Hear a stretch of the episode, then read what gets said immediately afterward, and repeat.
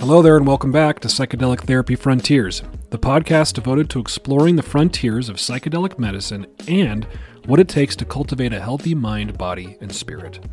I'm clinical psychologist Dr. Steve Thayer, and today my co host, Dr. Reid Robison, and I are joined for the second time by Hannah Cross.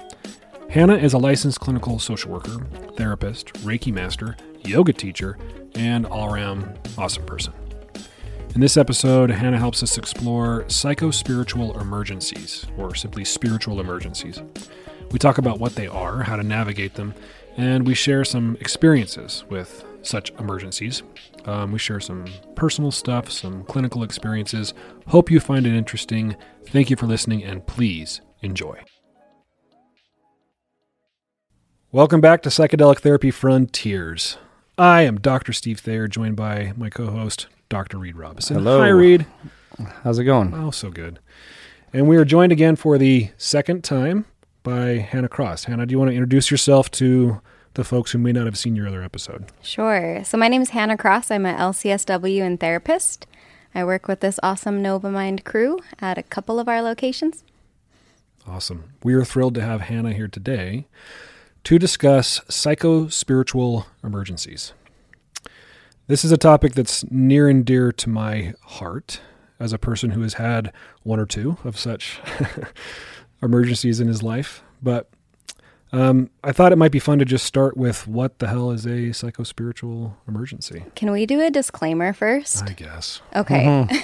I think that we should do a disclaimer because this idea requires that one really expand their view of mental um, health from true. what we normally think about in psychiatry to include the unconscious mind, spiritual realms, the transpersonal realms, and deeper layers of the psyche. So I just I think that might be a good way to start too. I agree. Asking all the listeners to expand a little bit. Be open minded, be receptive. They did not teach me this in psychiatry residency Mm-hmm. Right. for a number of reasons. Yeah. And it does kind of blow the lid off of conventional thinking in what we feel is a really good way. It's one of the reasons why I've been drawn to psychedelic medicine as a as a psychologist, as somebody who's trained in a Western um, scientist practitioner model. Is it seems like it's one way to try to bring the spiritual, and we'll talk more about what we mean by spiritual, but um, back into the the study of the human mind, and um, not only the study of the phenomenon that are contained within the human mind, but also how to heal it when it goes awry. Mhm. Yep. Freud threw the spiritual baby out with the bathwater. didn't he? Yeah. We're bringing it back. Bring it back, baby. All that all that lovely bathwater. I mean, that was the era, like we've talked about before. Carl Rogers Mhm. couldn't say love or didn't feel like he could, so it was unconditional positive regard. Yeah, I think I, I remarked before, like, leave it up to a psychologist to come up with a, a wordy three-term phrase to describe something that you can describe in one word.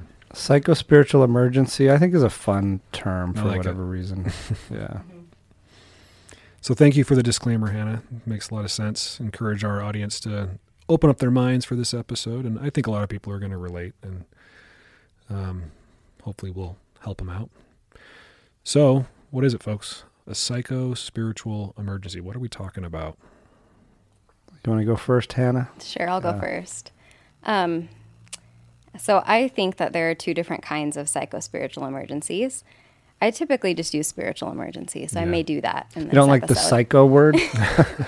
We're not talking know. about we're not talking about psychosis Right. necessarily when we're saying which we should spiritual. differentiate later. But um, yeah, I think there are spiritual emergencies that occur when somebody has accessed a lot of unconscious material, usually suddenly. There's been this kind of balance shift between what they usually access in their conscious awareness and then what's lying in the unconscious psyche. And then there's a crisis because of that, because that can be really overwhelming to somebody's system. Um, and I think that there's another kind of spiritual emergency that, you know, maybe in like Christianity, they would have referred to it as the dark night of the soul, this kind of spiritual emergency that's the result of this thirst for um, a spiritual connection or a thirst for something, you know, that may not even be like conscious, it usually feels like meaninglessness, depression, a lack of purpose and meaning. Emptiness. Yeah. Mm-hmm. Hitting rock bottom, perhaps. Yeah. So like lack that. of purpose, meaning, and connectedness to something bigger. Because I'm trying to think of ways to define spirituality or uh, a spiritual pursuit that doesn't necessarily involve um, adherence to a religious ideology or membership in a particular religious group. It can, for sure, right? Uh, many human beings on this planet, maybe even most, would say that they uh, are part of some kind of religion or believe in a in a, a certain type of a deity. But is there another way to define spirituality?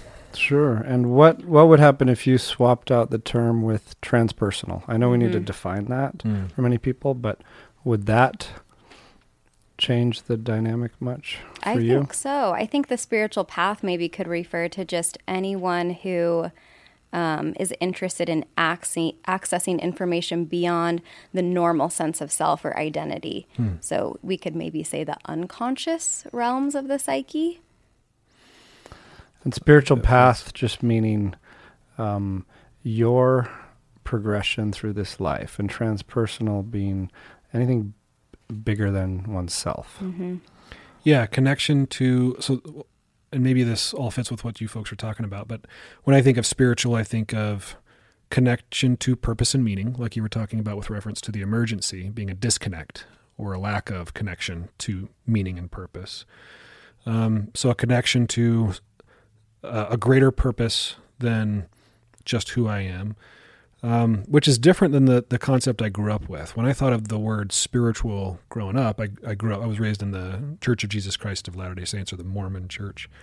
When I thought of spiritual, a lot of times I thought of my spirit, which was my essence that has existed for eternity, that was housed in this corporeal form, this meat puppet that it animated, and it would persist after I died, and it could commune with God. So there's kind of this mystical, um, metaphysical idea of what a spirit is. Mm-hmm. There's a spirit world, a spiritual realm. Um, and now when I think about it, it's more like I was talking about. It's spiritual is a path that you walk. It's a connection to purpose and meaning. And so maybe it's transpersonal in that way. Reid, what what are you thinking about when you're saying transpersonal? Well, we like the transpersonal word around here in psychedelic therapies and just Mhm. something um, bigger than oneself or ego, a connection to higher purposes or that supreme self or whatever it may be. But uh, I'm thinking about like in uh, Zen circles, you might call it an awakening. Hmm. Um, in non spiritual circles, you might call it an existential crisis. Right? I know there there might be subtle nuances or big ones we could debate, but I think it's all talking about a very similar thing. Mm-hmm. You know, a great shakeup Mm-hmm. of your life. Yep. Um, do are either of you familiar with A Course in Miracles? Mm-hmm. I'm not. So, I mean, it's a course of, you could call it spiritual study. Um, I think it actually, I've kind of been thinking about this, I think it facilitates this kind of spiritual emergency. Because one of the first things that you do as you're going through the lessons, and there's 365, is you look around the room and you say, nothing in this room means anything. So essentially what you're doing is you're undoing the meaning that you've given everything including yourself hmm. and probably most importantly yourself so in a way it kind of does what a spiritual emergency does you know this meaninglessness. Um, but it's gentler you know it's a loving approach where i think some people experiencing a, a spiritual emergency have this rude awakening of what i thought i meant is not what i thought. And that can be pretty Yeah. scary. Yeah, I like that. It's like a Kundalini class might lead to someone's Kundalini rising or awakening, or um, the Tao, you're reading the Tao Te Ching, and there's 81 passages, and there are these paradoxes like that that just kind of shake you awake. They're shocking, they're perplexing, that uh, kind of wakes you up. So you have to pass through. It's a, it's an invitation, a gentle invitation into the dark night of the soul, as Yeah. opposed to being ambushed by it Mhm. through some Mhm. kind of hardship or. Mhm. Maybe like ketamine versus ayahuasca. or yep, yep. Because psychedelics can serve that purpose too. Yeah. Yep. Let's shake you out of what you thought you meant, what you thought the world meant, give you a different perspective. And then maybe you can remember or reconnect to something a little closer to what you really are. Hmm. The transpersonal. It's also the shamanic path, like whether you get struck by lightning or have a serious illness on the brink of ceasing to exist or you know have a a psychotic break that you might hear about in some like kind of shaman's history um, leading to this expanded state of consciousness afterwards i mean i, I really see it as a, a transformative process with healing expanding potential Mhm. that uh, shows up in a lot of different ways Healing expanding potential. So it's not by by definition exclusively healing or expanding. Like you can have a spiritual emergency that doesn't go well. Oh yeah, absolutely. It probably happens more often than it, it receives the support and guidance that it needs. The whole spiritual emergency, because we don't have a lot of institutions around designed to help people deal with spiritual emergencies. Mm-hmm. At least not here. Yeah, I mean, if I wanted to get real cynical and, and critical of our own profession, sometimes people come to us and they want to feel better, right? Maybe they don't have a ton of insight into maybe the fact that they're in a spiritual emergency. Yeah. And so, and we might, if we aren't sensitive to that, be focused on just helping them feel better. And that might mean here's a benzodiazepine. That might mean, uh, have you tried um, journaling, like from a therapist perspective? Like, well, have you, maybe you should go on some walks and find a food that you like. W- ways to sort of quote unquote feel better. But in so doing, we're we're distracting from the, the potential for healing that they need to pass through the refiner's fire in order to be come out, to come out on the other side tempered. Yes. Just that perspective of this difficult thing I'm going through right now is a spiritual emergency can be really helpful, right? Let's say, you know, we have some heightened anxiety and our sense of meaning feels off for a little while. Um, bringing this idea of, oh, this could be an emergence, right? Because that's what makes up the word emergency. This could be an emergence for me. There's a difficult time happening right now, but on the other side of this may be something, you know, really remarkable in terms of my spiritual growth. Yeah, that's a good point. That word emergence at the root of emergency is kind of why I like it, even though it's, yeah, it can be a, a crisis situation for some, but that emergency Latin root of like coming to the surface or moving forward, it's like a progression. Mm-hmm. And sometimes it, it seems to show up, sometimes when the expansion inside, the consciousness expansion or arising is too great for your inner space to hold. The container like starts to crack or burst or blow. Yep. Too much for the container to hold. So, what does that feel like? You know, we have people listening wondering, have I ever been through one of these spiritual Yeah. emergencies that they're talking about? It would be good for us to maybe go through some examples. Yeah. Yeah, I, I have one that comes to mind that's a personal one. Um, I'm a Reiki master. I was attuned um, two different times. Um, Reiki is an energy healing technique, um, ancient, out of Japan. Anyway, after my second attunements, and these were my Karuna attunements, um, Karuna meaning compassion or loving kindness in the face of suffering, I didn't sleep. I didn't sleep for mm-hmm. like four months. And it wasn't like I didn't need the sleep, I needed it. I was really tired, but I just had all of this energy inside of me that kept me awake. Hmm. It was absolutely a crisis. And at mm-hmm. the time, I'll admit I didn't actually even call it a spiritual emergency. I wish I kind of knew what I know now about the Yeah. transpersonal back then. Um, I wondered what was wrong with me, you know? Yeah.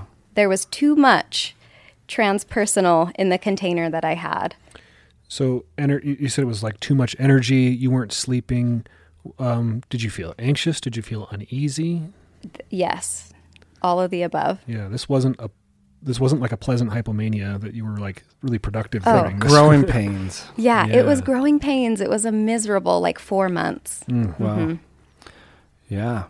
And that meaning that you can attach to it by just the perspective of this is my waking up process, or this is on the other side of this is an expanded state of consciousness, a, a healed parts of myself, or a new chapter. Mm-hmm.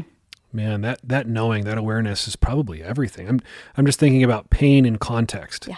Is everything. If Uh-huh. I'm Yeah. if I'm, you know, bench pressing because I want stronger muscles and big sexy pecs, then the pain that I'm experiencing from the bench press, I, I might even enjoy. I might want the pain, right? No pain, no gain. But if my chest just hurt while watching TV, the same way it hurts while bench pressing, I might be suffering a lot. Like, how can I stop this? Somebody, Heart attack evaluation. yeah, Mm-hmm. yeah. Yeah, and and these things can show up like that. A spiritual emergency, psychospiritual emergency might feel like or look like a heart attack or a seizure, insomnia, or any number of, of other things. It might be a, a deep, dark bout of depression. Mm-hmm. Um, yeah, and so you mentioned the Reiki, and we share an interest in the yoga approaches as well. It reminds me of when I was um, deep in the Ashtanga yoga lineage, practicing Mysore style every morning, where you work through this, these series. Like you start with primary series, which is uh, called Yoga Chikitsa, yoga therapy. It's like this washing machine for your mind and body to get you ready for the next series, second series. And you're you have a one-on-one instructor and they essentially grant you poses as you're ready. Kind of like maybe Bruce Lee style you're practicing something a million times until you you've got it and then you go on to the next. And in second series, I remember the disclaimer they gave me as I was starting this practice. They're like, "Okay, uh, after you do second series, which you would do usually like in its full form once a week or so, and you're working on it other days. But they're like, don't fly on a plane after this. Don't be surprised if you can't sleep, and um, be really careful with other things that might increase your energy. Um, and uh, all these like um, disclaimers about the awakening that might happen through the process. And it's interesting looking at the sequence of poses, this age old practice, they would start by uh, kind of bending and moving in a way that would focus on the base of the spine. It's this idea. Second series is this based on this idea of um, the central channel of energy and the dormant kind of kundalini energy at the base of the spine that would awaken through the practice and end up kind of blasting out of your crown chakra. So you'd bend in, in such a way that you're moving the energy up, like back bending, heart opening, putting a leg behind your head. And then eventually you're flipping yourself upside down into these headstands. And then at the end of the practice, it's this progression of like opening up uh, symbolically and maybe literally this energetic connection with you and, you know, and everything else in the universe. Mm-hmm. Um, so So, did, is that what it felt like? You felt uh, so, energized, like the and force was strong with you, and all that stuff. you know there there was definitely an energy to it like i remember um, sitting there as i'd approach some of these poses and this is different for everyone but um, like certain back bends um, you'd think i'd go full force into and be like yeah bring it on. This feels awesome. But remember like these this big hesitation of uh, it's my body is scared to go Mhm. there even though i'm like yeah this is good stuff. Bring it on. Um, but uh, you know it's a matter of how sensitive you are too to the subtle energies in the body and i certainly didn't obey literally um, don't go on an airplane after this but i could see how some people um, would or or should be extra cautious or they'd they'd uh, yeah they'd give those disclaimers for a reason but in our western culture we're often disconnected from a lot of that or we don't believe it or we numb it out or we take a sleeping pill Mm-hmm. Yeah, definitely. Um, speaking of yoga, I think hot yoga can be like a mini spiritual emergency every time you go because sometimes you feel like you're going to die. I've had Yeah. plenty of times in that room where I actually asked myself, like, am I going to die today in here? Oh, wow. Like, it gets really hot. Your heart rate gets off the charts. And Like, don't leave the room. so hot. yeah. Yeah. And they won't let you leave the room, you know? But that's why, that's also why we get addicted. It's like you go and a piece of you dies in there. Like you kind of confront death Shavasana. get annihilated and then you know and this is something that probably can't be put into words but the way that you feel after you die is it's like being reborn right so you leave there and something shifts about your perception things just look a little bit lighter you just feel a little more grateful for the people in your life mm-hmm. It's the same way people are when they have near death experiences. Many people, at least, right? They they come back with a new perspective, a reborn, a refreshed perspective. And a lot of times that refreshed perspective is one where they are focusing on relationships, right? Yeah.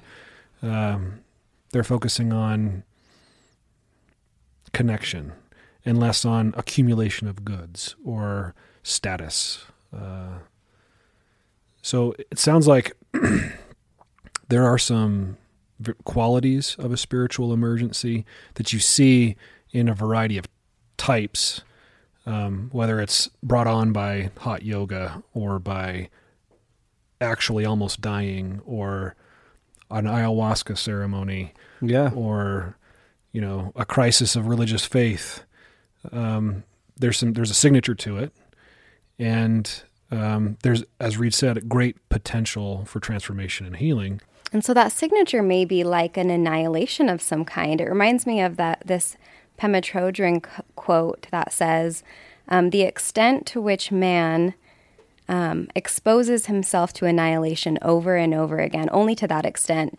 does that which is indestructible in him arise."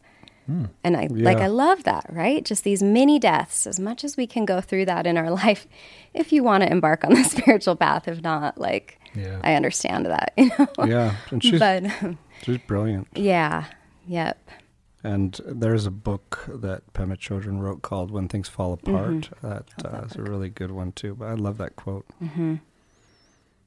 so these many deaths you discover what's indestructible inside of you i mentioned the refiner's fire i like that metaphor too like to you, you get purified by going through the, the heat of Yeah. the fire Oh yeah, I love that. That's actually I have this tattoo here that says transmute, Oh, which cool. is like you know turning metal to gold through a little bit of fire, a little bit of destruction, plus sprinkle some grace on there. You know, um, you mentioned near death experiences. I think that's a good one, and um, I think my like most profound spiritual emergency in my own life involved a near death experience.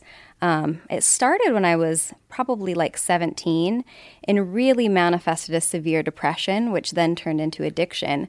And um, I know I was thirsty during that time for something, like something more than what I was experiencing.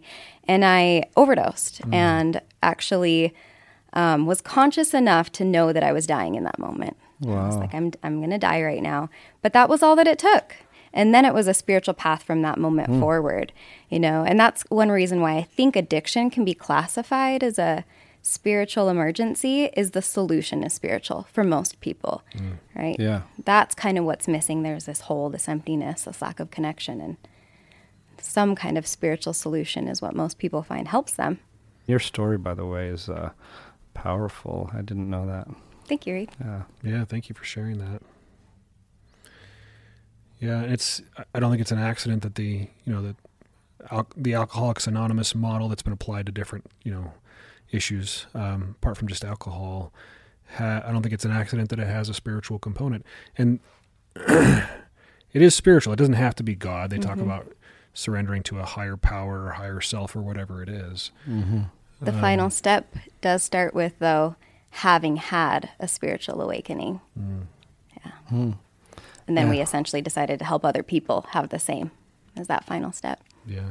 Wow. That's where uh, LSD research kind of originated. Yeah. A couple psychiatrists, Humph- Humphrey Osmond was one of them, sitting at a dinner table late at night at a conference.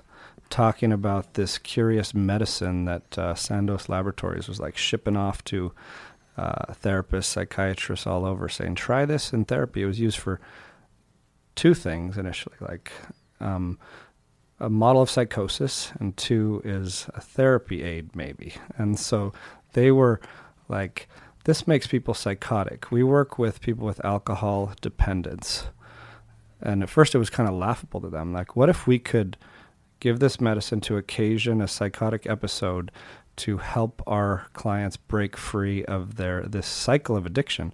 And they're like ah that's ridiculous. That would never fly or they'd never let us do that. But then they were like wait a second. Maybe we could. Maybe we should. And then they went on to treat like 2000 um, alcoholics with lsd across these uh, you know a few little centers in canada and like and just had phenomenally better results than treatment as usual with LSD by getting people into this this experience of a great shakeup or mm-hmm. um, like a, occasion a psychospiritual emergence of a new era in their lives. Mm-hmm. Yeah, Humphrey Osmond didn't isn't he the one that coined the term psychedelic? I remember. Yeah, uh, there was a there was an exchange between him and Aldous. I think it was Aldous Huxley, mm-hmm. who and Huxley wanted to call it uh, or something like that, and they had this funny exchange with these limericks. Yeah, to uh, something something sublime. Take a pinch of psychedelic. Yeah, yeah. To s- something something angelic. Take a pinch of psychedelic, and then the phanerothyme one was like to I forget something something sublime. Yeah. Try you some phanerothyme. I don't remember what it was. Yeah, pioneers in the space, mm-hmm. and I mm-hmm. think uh, there was a pitch to make LSD like part of the protocol for AA because of that early yeah. research. Right? Yeah. Bill, yeah. Bill Richards was Richards. one of the people that helped, the uh, founder of AA. Bill Wilson. Wilson. Oh, sorry. Yeah. yeah. Not Bill Richards. Sorry, Bill Richards of the Bill Richards Healing Center for Excellence. Yes. yeah. All right. So it shows up in many ways. We've talked about what it is. Um, what do you do with it? How do you navigate it? Ooh. How do you navigate it? Well, I think about my own spiritual emergencies. I mentioned that I was raised in the in the Mormon Church, and I've I've since departed that religion and have found my own particular path. But um, as anybody who's raised in a high demand religion that has a lot to do with your own personal identity knows, um, leaving a religion like that can be a, a well really difficult. Let's say it. Let's yeah. put it that way, um, and it can be traumatic in in other ways. So, you know, I was raised in that church. Um, I served two years as a full time proselyting missionary for that church and went around knocking on doors. And it was about halfway through that mission experience that I was confronted with some information that caused me to question my religious faith for the first time, really, in my life. I uh, had always just assumed, taken it at face value because I was raised with it, that it was the real deal. And, uh, you know, want to be sensitive to anybody listening that uh, might be a member of that church. I'm, I'm not claiming I know all the answers. It just it just didn't work for me. Um, but because it was so wrapped up in my identity, or my identity was so wrapped up in it, uh, the idea that it might not be true was completely. It was an existential crisis for me, for sure. That I suddenly I went from knowing the answer to most exist thinking I knew the answers to most existential questions to now knowing nothing. Like I, I didn't even know if God existed. I didn't even know if these feelings I had felt that I thought were from what I assumed was the Holy Spirit were just now constructions of my own uh, creative diseased mind or you know i used to believe in the devil. Do i not believe in the devil anymore? Um, and so not to not to turn this into steve's exodus from the church show but i i uh, it took a long time for me to figure out my own path. And what helped me was kind of like we were talking about before, it was to hold myself in this open, wide container of compassion and uh, not have a moratorium on truth. Like I, I wasn't going to to foreclose on truth without first doing a lot of study, talking to a lot of different people, and absorbing a diversity of opinions before I made any decisions on sort of existential truths, like whether or not there was a God or the nature of God or Mm-hmm. what my purpose was or who I am at my core.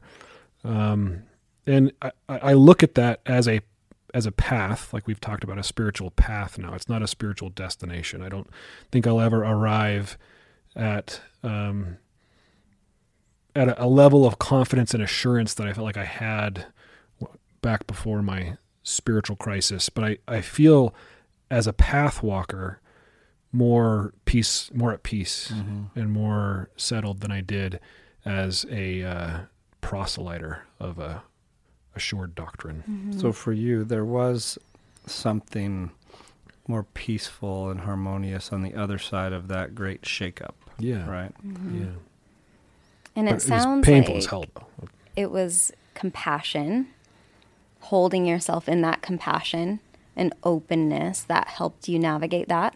I think so. Yeah, among Yeah. other things, What other things? support. Not not doing it alone. Yeah. You know, I, I was I, there were some podcasts that I listened to um, that were for people like me. They were podcasts.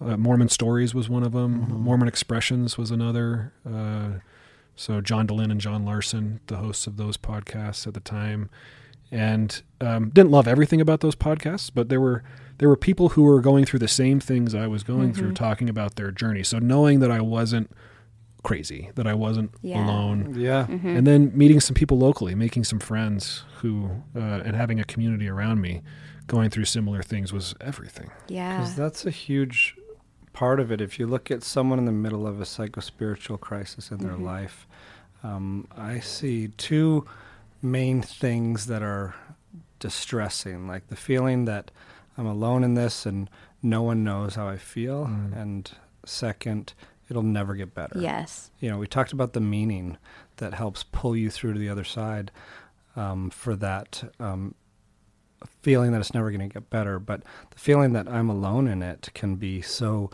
immediately addressed by those supports mm-hmm. you talked about, whether they're among your loved ones or community or even uh, connecting in with people in far off places these days. Mm-hmm. Yeah. The validating supports too that are not going to pathologize whatever it is that you're experiencing. Mm-hmm. Yeah, and to have people who, um, like within the church, who didn't necessarily share my concerns or my doubts, who were also there with love and support. I think that was equally as important to me as having people who were on, you know, going through the same process that I mm-hmm. was going through. Like to have love and understanding from people on the outside, equally as important. Mm-hmm. I'm kind of just empathizing that that must have sent this message of like, you're safe. Mm-hmm. You're safe to explore this, to be curious about it, to not try to shut down your doubts. Right. Yeah, being shut down and shame. I think those things are. Uh, they they would make passage through the refiner's fire, passage through the dark night of the soul, and navigating the spiritual emergency really really difficult. Um, and so it makes me curious about your story to the extent you're willing to share it, Hannah, with um, your overdose. You mentioned a spiritual path being the path you took out of that. Um, was there moments of like shame and self recrimination that you had to navigate? Um, yeah, definitely. Uh, personally, I, like you described, immediately walked into a lot of love and support from other people. Um, I think what I eventually had to learn to do, though, was to realize that they don't love me for no reason and I am worthy of their love, and then begin to love myself. But yeah, that was definitely a part of the mm, process. Yeah. Mm-hmm. That's a big step, isn't it? To go from just sort of, yeah, they love me, but they don't really know the real me. And I'm, mm-hmm. I'm actually a big pile of horse shit. But Yeah. uh, Right. to move from that to like trusting their love, that it mm-hmm. means something about you and that you are, what it means about you is that you're worthy of it. Mm-hmm. Oh, and then trusting self. Hmm. It's a whole other stage that's been in there. Yeah. So we have, you know, support. Um, I want to throw safety in there too. Like spiritual emergencies can feel so untethering, like what you once had as your foundation is now gone, and that can be really scary. Um, so things like grounding practices, mm-hmm. and then of course the safety that we find in other people.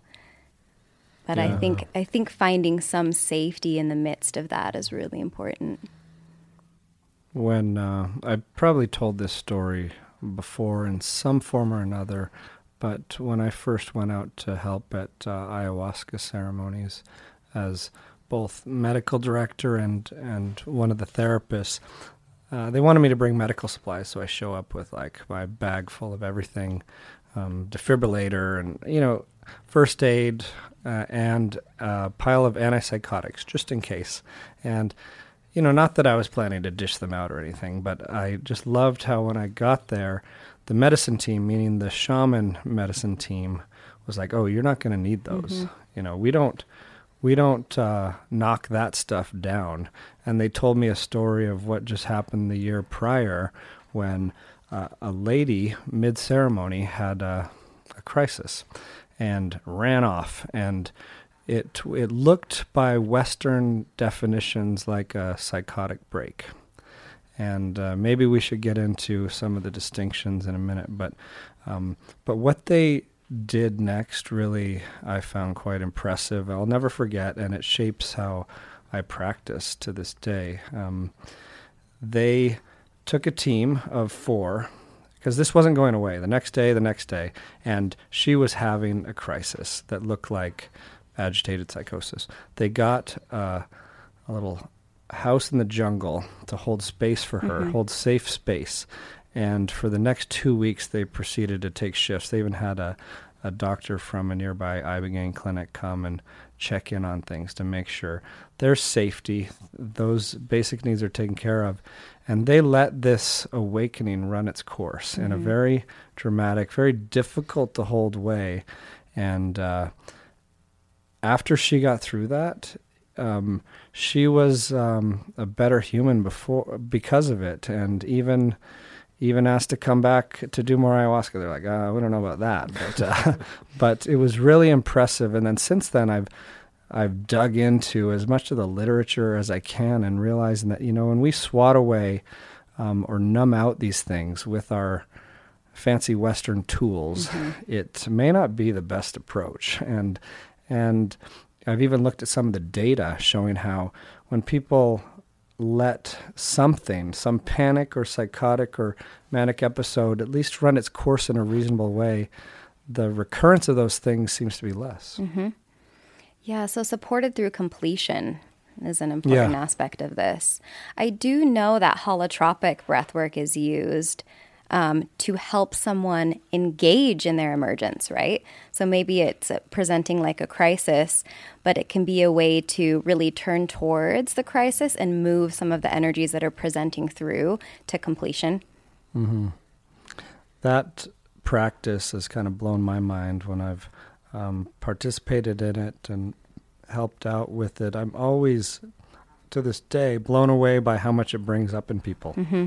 I know. By doing a breathing practice. Like I remember being at a, a breath work circle and uh, needing to uh, kind of leave it as a participant participant and go out um, in the studio where it was happening and help people because there were folks who were just dealing with crisis, uh, even questioning like being alive or having like their reality shattered for a minute and needing to help uh, hold space for them mm-hmm. in that mm-hmm. way. And I was just, uh, I was blown away that it could bring it up that significantly in a, in a bunch of people. Yeah, I recently did a holotropic breathwork workshop with like my community that I really love. It was super powerful. I have a little theory. This is totally made up by me. I've never heard anyone else say this, but I kind of feel like it's so powerful and allows you to access a lot of repressed material because it's your breath. And so there's this like mm-hmm. element of I'm in power right now. And it helped me go to a lot of the powerless traumas that I've never been able to access before because I had yeah. the power to go there. It was really cool. I like that because this is your life force, your prana, the one thing that, well, gives you life right? Your breath that you can take conscious control of, or You can let you know, your subconscious take control of. And then when you harness that, it's almost like it seems similar to the like the tantric and kundalini ideas of tapping into some of these most uh, powerful forces like the creative sexual energies Mm-hmm. and others that can also be the trigger for some of these kinds of awakening. hmm Yep, definitely. Oh, I like. I think you're onto something. hmm Seems like there can be this quality of chaos, of uh, a chaotic nature to a Yeah. psycho spiritual or spiritual emergency that would frighten some more than others. People who have an uh, we we've talked about on the podcast before. Read this uh, this the spectrum, the sort of entropic brain, and yeah. um, over the spectrum of over control to, to under control, and people who are on that over control side of the spectrum, who really like predictability, really like order. Somebody with like a obsessive compulsive personality, um, that feeling of chaos, I think, is probably more unnerving for a person like that than a person who, you know, loves a little bit of chaos in their life, Mm-hmm. and they might need more grounding uh, techniques like Hannah was referring to than others. So it it would be I guess what I'm meandering to is the point that um, it would be important to know your personality style and the kinds of things that uh, that help you navigate distressing circumstances in a lot of walks of life, but still, like the the chaotic nature of a of a spiritual emergency is is such that the tools that you maybe brought to the emergency are insufficient, which is why something like social support or a therapist or a guide or a spiritual teacher are such important resources. In community, like I envy the two of you with your your yoga communities. They seem like really cool communities. Yeah, You're you're they're invited. home. Yeah, come anytime. I keep thinking about it. There's a yoga studio near my near my house. I told my wife the other day, like, I think I'm gonna do it. I'm just gonna go in there and do yoga. Look like a fool. We can see where he is on these stages of change. I know. Do we need to do some yoga exposure therapy? Contemplation. You guys need to do a, a Kundalini intervention. I don't know if I'm using these words right. You'll have to correct me, but Hey, I, I don't know if that's a thing, but it should be. it should be Yeah. here in clinic. So it it brings up a question. Do you try to bring these states about mm, in Mm. therapy? Um, is that what we're doing in psychedelic therapy? Mhm. Is one question. And um, and what if someone has it easy peasy and they're like, uh oh, do I need a, Yeah. a psychospiritual emergency? Isn't that such a great question? I mean, it really is because there's a time and a person and a place. And there's certainly, yeah, there's a there's a person, right? Like there, it's not for everybody, and there has to there has to be a lot of integration around. yeah. Yeah. So if I'm a person who just has kind of a nagging feeling of disconnection or, um, you know, a, a dearth of meaning in my life, do I go hunt down a spiritual emergency? And I, in some ways, I think like the people who go on this, this like the ayahuasca tourism that's happening now, and everybody from Austin goes down to the jungle and gets their ayahuasca, you know, du jour. I, I think that's part of what they're doing. They're they have a they have a sort of a slight nag, and they go down there looking for a big, uh, a big change. hmm And um, yeah, I think the short answer is yes. With psychedelic medicine, we're we're hoping to to stir things up. hmm occasion a mystical experience Sure. or a difficult one. Like we just to our group of uh, of folks in our ketamine therapy this morning. Mhm. Afterwards, we gave them the mystical experience questionnaire, the MEQ thirty, and the emotional breakthrough inventory, because we know from the data from you know the field that these are both predictors of transformational change. Is when you have a mystical experience, and especially when you went through that dark night of the soul and made it to the other side. hmm Yeah, and uh, we give those questionnaires because they've been used in research before, and the and the data has connected um, this emotional breakthrough or mystical experience to positive change long term. But you don't have to have the same dark night of the soul as someone else, or your dharma, your path, um, your way up the mountain look probably looks very different than someone else's, and it doesn't have to, you know, have the same kind of awakening. Yeah, and not not every psychedelic medicine treatment is going to be a dark night of the soul either, and um, it can still be very helpful and healing without having to pass through the refiner's fire. Mhm. I think. As we wind down, any other final thoughts about spiritual emergencies or how to navigate them that you think might be useful for our, our audience? So the question often comes up when talking about this is what's the difference between this and psychosis? Oh yeah, we Mhm. bookmarked that and didn't come back to it. And uh, you know, while I don't have the answers, I don't pretend to. One way I look at it is uh, is that healing potential. Because yeah, there is a biologically, genetically based um, psychotic illness that can show up for one percent of the population, and uh, you know is is a really um, it's important to not dismiss those because they might be in need of some serious intervention, like even antipsychotics. Like I'm one to embrace both tools and try the best we can to um, differentiate or, or really understand what's underneath this. And one way I'll try to get at that is um, just looking at does this um, really have the potential to end up in that healed and expanded place, or is it a downward spiral that is really um, doing irreparable damage to someone's life, or getting them stuck in a you know a very difficult situation in need of intervention? Yeah. You know? Yeah, I like that. there's a difference between bouncing off rock bottom and then you know having a new trajectory upward versus hitting rock bottom and making a home there like setting up a tent and living down there or uh, crashing and shattering against rock bottom Yeah. so if, if we get the sense that this is a if i'm hearing you right Reid an opportunity for growth and expansion then we we want to help them Mhm. go through, not away. Um, but sometimes if it, they just have neurocognitive decline and they have a brain disease, we want to treat it with the best Yeah. Western medicine we have. Yeah, and which I'll do. I'll try to um, keep a very open mind to both. Like, is Mhm. this a psychospiritual emergency?